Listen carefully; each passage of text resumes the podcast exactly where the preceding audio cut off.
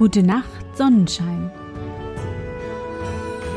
Der märchenhafte Podcast für kleine und für große Leute.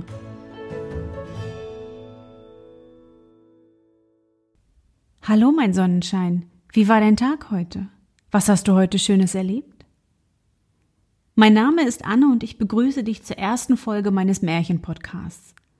Lass uns in die wunderbare Welt der Märchen reisen und gemeinsam entdecken, was die Helden und Prinzessinnen auf ihren Abenteuern erleben. Bist du bereit? Dann kuschle dich fest in deine Bettdecke, nimm dein Lieblingskuscheltier in den Arm und wenn du magst, schließe die Augen und folge mir ins Märchenland. Der Froschkönig In den alten Zeiten wo das Wünschen noch geholfen hat, lebte ein König, dessen Töchter waren alle schön. Aber die jüngste war so schön, dass die Sonne selber, die doch so vieles gesehen hat, sich wunderte, so oft sie ihr ins Gesicht schien. Nah bei dem Schlosse des Königs lag ein großer dunkler Wald, und in dem Walde unter einer alten Linde war ein Brunnen. Wenn nun der Tag sehr heiß war, so ging das Königskind hinaus in den Wald und setzte sich an den Rand des kühlen Brunnens. Und wenn sie Langeweile hatte, so nahm sie eine goldene Kugel, warf sie in die Höhe und fing sie wieder. Und das war ihr liebstes Spielwerk. Nun trug es sich einmal zu, dass die goldene Kugel der Königstochter nicht in ihr Händchen fiel, das sie in die Höhe gehalten hatte, sondern vorbei auf die Erde schlug und geradezu ins Wasser hineinrollte. Die Königstochter folgte ihr mit den Augen nach, aber die Kugel verschwand, und der Brunnen war tief, so tief, dass man keinen Grund sah. Da fing sie an zu weinen und weinte immer lauter und konnte sich gar nicht trösten. Und wie sie so klagte, rief ihr jemand zu was hast du vor, Königstochter? Du schreist ja, dass ich einen Stein erbarmen möchte. Sie sah sich um, woher die Stimme käme. Da erblickte sie einen Frosch, der seinen dicken, hässlichen Kopf aus dem Wasser streckte. Ach, du bist's, alter Wasserpatscher, sagte sie. Ich weine über meine goldene Kugel, die mir in den Brunnen hinabgefallen ist. Sei still und weine nicht, antwortete der Frosch. Ich kann wohl Rat schaffen, aber was gibst du mir, wenn ich dein Spielwerk wieder heraushole?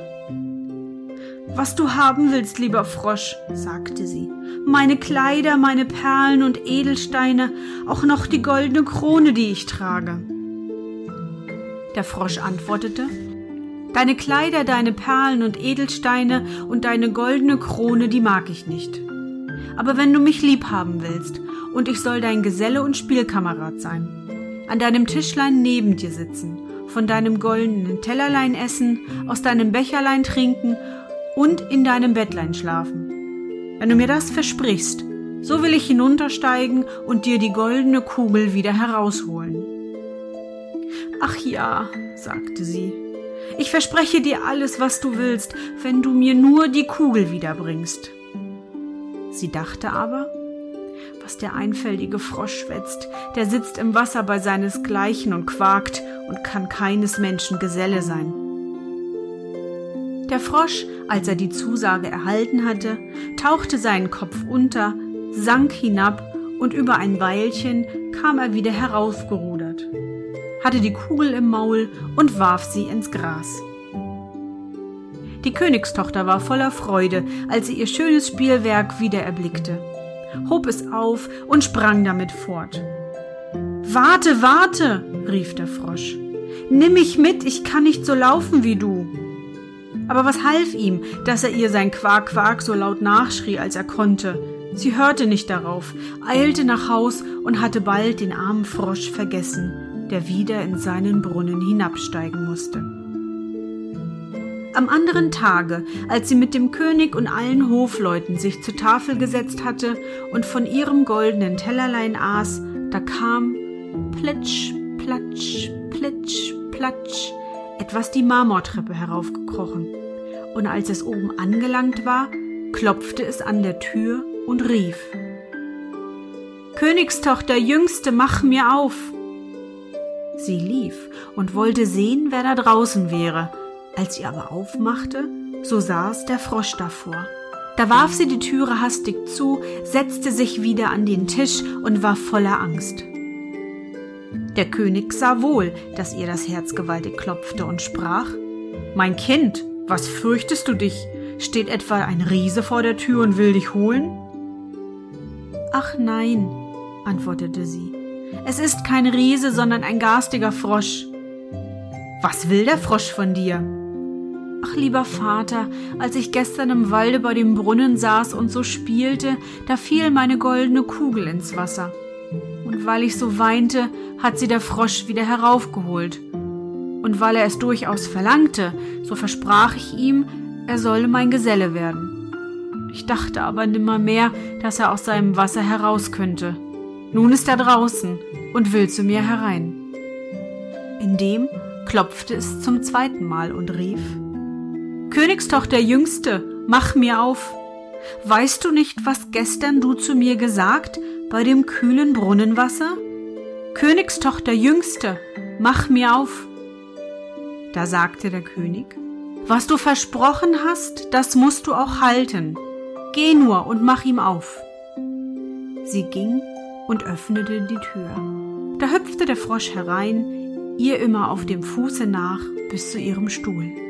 Da saß er und rief, Heb mich herauf zu dir. Sie zauderte, bis es endlich der König befahl. Als der Frosch erst auf dem Stuhl war, wollte er auf den Tisch. Und als er da saß, sprach er, Nun schieb mir dein goldenes Tellerlein näher, damit wir zusammen essen. Das tat sie zwar, aber man sah wohl, dass sie es nicht gerne tat. Der Frosch ließ sich's gut schmecken, aber ihr blieb fast jeder Bissen im Halse. Endlich sprach er, Ich hab mich satt gegessen und ich bin müde. Nun trag mich in dein Kämmerlein und mach dein Seidenbett zurecht. Da wollen wir uns schlafen legen. Die Königstochter fing an zu weinen und fürchtete sich vor dem kalten Frosch, den sie sich nicht anzurühren traute und der nun in ihrem schönen, reinen Bettlein schlafen sollte. Der König aber war zornig und sprach, Wer dir geholfen hat, als du in der Not warst, den sollst du hernach nicht verachten. Da packte sie den Frosch mit zwei Fingern, trug ihn hinauf und setzte ihn in eine Ecke. Als sie aber im Bett lag, kam er gekrochen und sprach Ich bin müde, ich will schlafen so gut wie du. Heb mich herauf, oder ich sag's deinem Vater. Da ward sie erst bitterböse, holt ihn herauf und warf ihn aus aller Kraft wieder an die Wand. Nun wirst du Ruhe haben, du garstiger Frosch. Als er aber herabfiel, war er kein Frosch, sondern ein Königssohn mit schönen, freundlichen Augen. Der war nun, nach ihrem Vaters Willen, ihr lieber Geselle und Gemahl. Da erzählte er ihr, er wäre von einer bösen Hexe verwünscht worden, und niemand hätte ihn aus dem Brunnen erlösen können, als sie allein. Und morgen wollten sie zusammen in sein Reich gehen. Dann schliefen sie ein, und am anderen Morgen, als die Sonne sie aufweckte, kam ein Wagen herangefahren, mit acht weißen Pferden bespannt. Die hatten weiße Straußenfedern auf dem Kopf und gingen in goldenen Ketten. Und hinten stand der Diener des jungen Königs, das war der treue Heinrich. Der treue Heinrich hatte sich so betrübt, als sein Herr war in einen Frosch verwandelt worden, dass er drei eiserne Bande hatte um sein Herz liegen lassen, damit es ihm nicht vor Weh und Traurigkeit zersprenge. Der Wagen aber sollte den jungen König in sein Reich abholen. Der treue Heinrich hob beide hinein, stellte sich wieder hinten auf und war voller Freude über die Erlösung. Und als sie ein Stück Weges gefahren waren, hörte der Königssohn, dass es hinter ihm krachte, als wäre etwas zerbrochen. Da drehte er sich um und rief Heinrich, der Wagen bricht. Nein, Herr, der Wagen nicht, es ist ein Band von meinem Herzen, das da lag in großen Schmerzen, als ihr in dem Brunnen saßt, als ihr ein Frosch wart. Einmal und noch einmal krachte es auf dem Wege, und der Königssohn meinte immer, der Wagen bräche, aber es waren doch nur die Bande, die vom Herzen des treuen Heinrich absprang, weil sein Herr erlöst und glücklich war.